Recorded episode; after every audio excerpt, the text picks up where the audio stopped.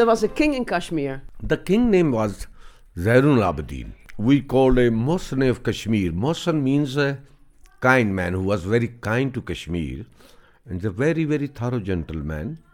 And he was one of the great king.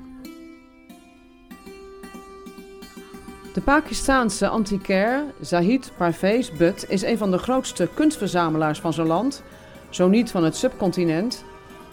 En buiten de hoofdstad Islamabad heeft hij vijf paleizen, verspreid over zes voetbalvelden, helemaal volgestouwd met schilderijen, meubels, standbeelden, boeken, Korans.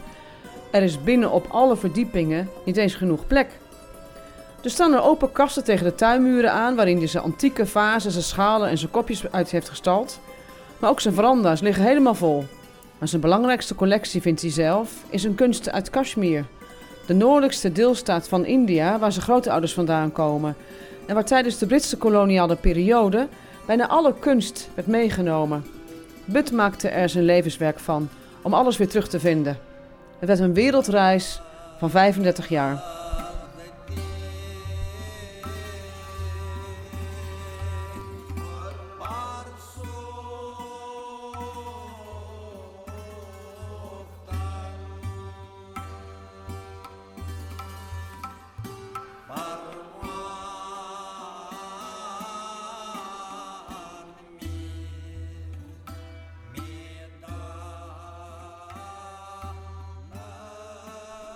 This guy, he invite all the people from Iran, from Samarkand, Bukhara, and all, all, all, all over this Iran and everywhere. Which time was this? This was uh, probably like, uh, but maybe two, three hundred years, not Before the British came. Yeah. And then he developed art, artist people, you know. So that was the and the Kashmiri people they make it his own special art, which is not, not, not, not nobody have in the world. Ja, er was een koning, vertelt hij. Een hele aardige, vriendelijke koning.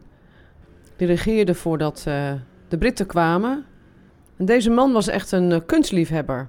Hij nodigde mensen vanuit eh, alle landen uit om naar Kashmir te komen. Om een eigen vorm van Kashmir-kunst te bedenken. Goud en zilver en Amongst them, the most, most, most, most beautiful thing was happening. That was the shawl. The, de Kashmiri shawl. Kashmiri shawl was ja, gorgeous. ja. and that that's uh, everywhere even the french they try to make a copy of that and still you found millions of copy they make it by by the looms not hand because kashmiri making with the hand you know hand work they're making in kashmir ook die beroemde pashmina-sjaal, die Kashmiri-sjaal. Hij zegt overal, zelfs de Fransen hebben geprobeerd om er een kopie van te maken, maar het is nooit gelukt. En hij vertelt over Shelkot, een stadje op het stoffige Pakistaanse platteland dat vroeger een deel was van dat grote Kashmirrijk en nu een onderdeel is van, eh, van Pakistan, heel dicht bij de Indiase grens. Als je nu dat stadje heen loopt, het is, het, is, het is nog steeds paard met wagen. Er liggen overal gaten in de weg. Het is er zo onderontwikkeld. Maar eh, toen dus die koning van Kashmir er nog was, was dit echt een van de kunststeden van, van het land. Dus als je koper of zilver of goud wilde, dan ging je in die tijd naar eh, Kashmir en dus naar Sialkot.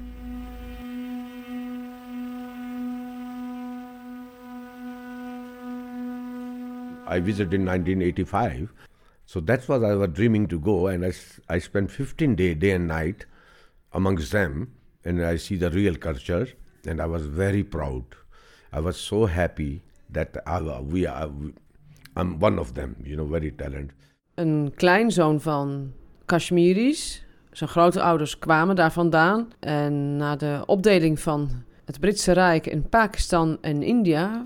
besloten zij om naar eh, Lahore te gaan, het Pakistaanse gedeelte. Toen hij dus voor het eerst in eh, Kashmir kwam, het land van zijn grootouders... daar hebben we het toch alweer over 40 jaar geleden... Ja, was hij er verbaasd over hoe weinig van die kunst was overgebleven. Hij zei zelfs, het hele museum was leeg, er stond niks meer...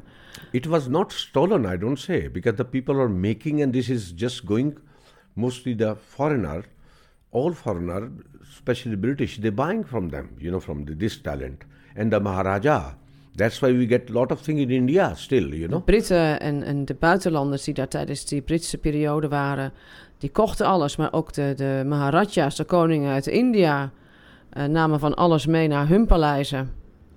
So what I was doing, it was not wrong. It was absolutely, God has chosen me to collect all over the world.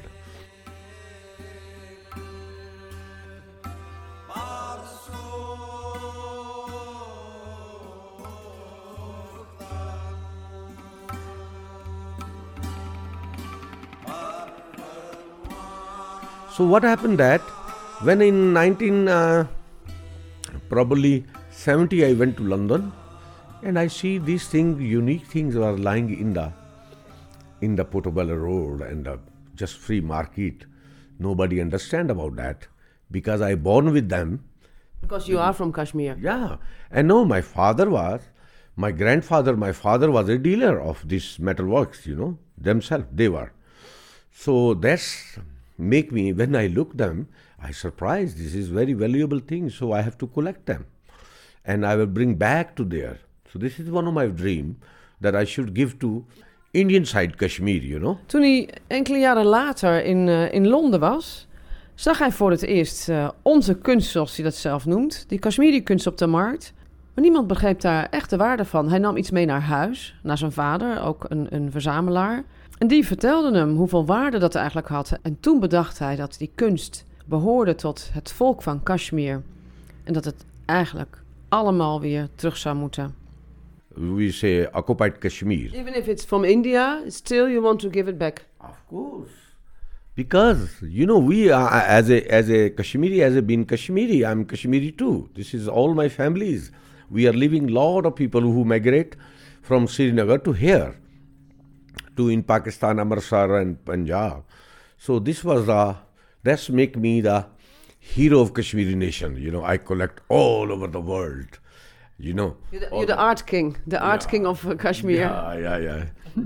so I was laughing just few days ago. There was a monk came.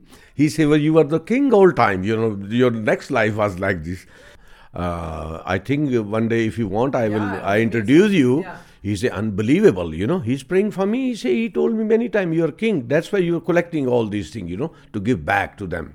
Hij noemt het ook zijn levenswerk. Het stond ook in de sterren beschreven, want ooit kwam hij een monnik tegen, een boeddhistische monnik. Die vertelde dat hij in zijn vorige leven een, eh, een koning was geweest.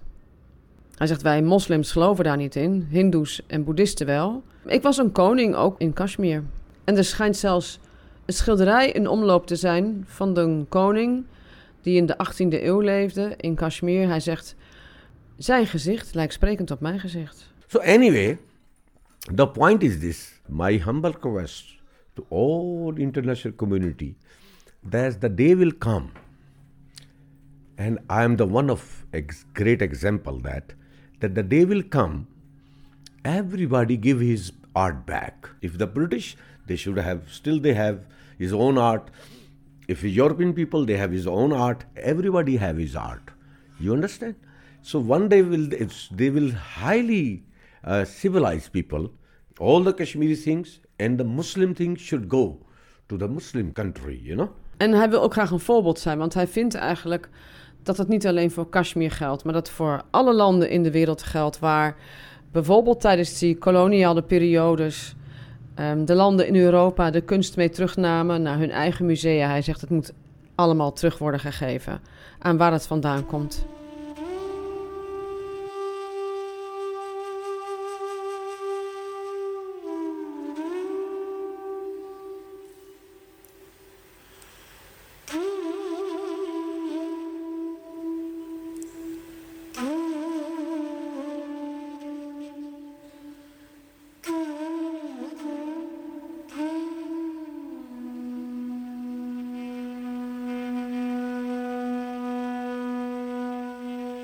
How many percent do you have? I believe I collect almost like a hundred percent in my if because I see anywhere anything Kashmiri belong to either in London or in America or in France, and everybody know it.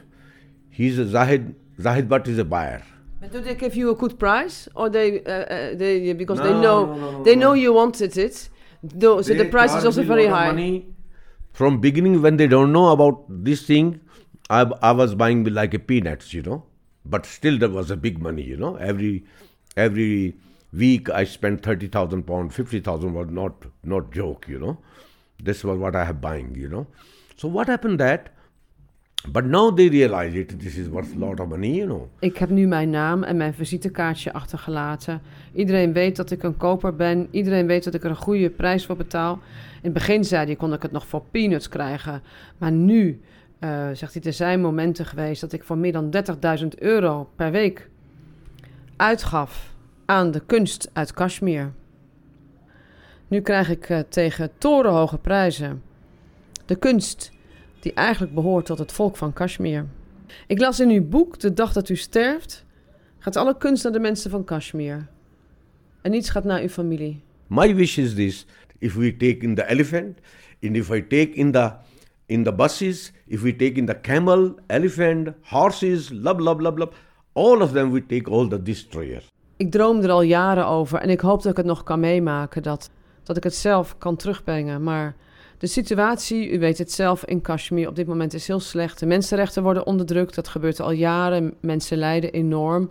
Ehm, ik vind, zowel in het Pakistanse deel als in het Indiase deel, de bevolking zelf moet gaan kiezen. Of ze bij Pakistan willen horen, of ze bij India willen horen, of dat ze onafhankelijk willen zijn.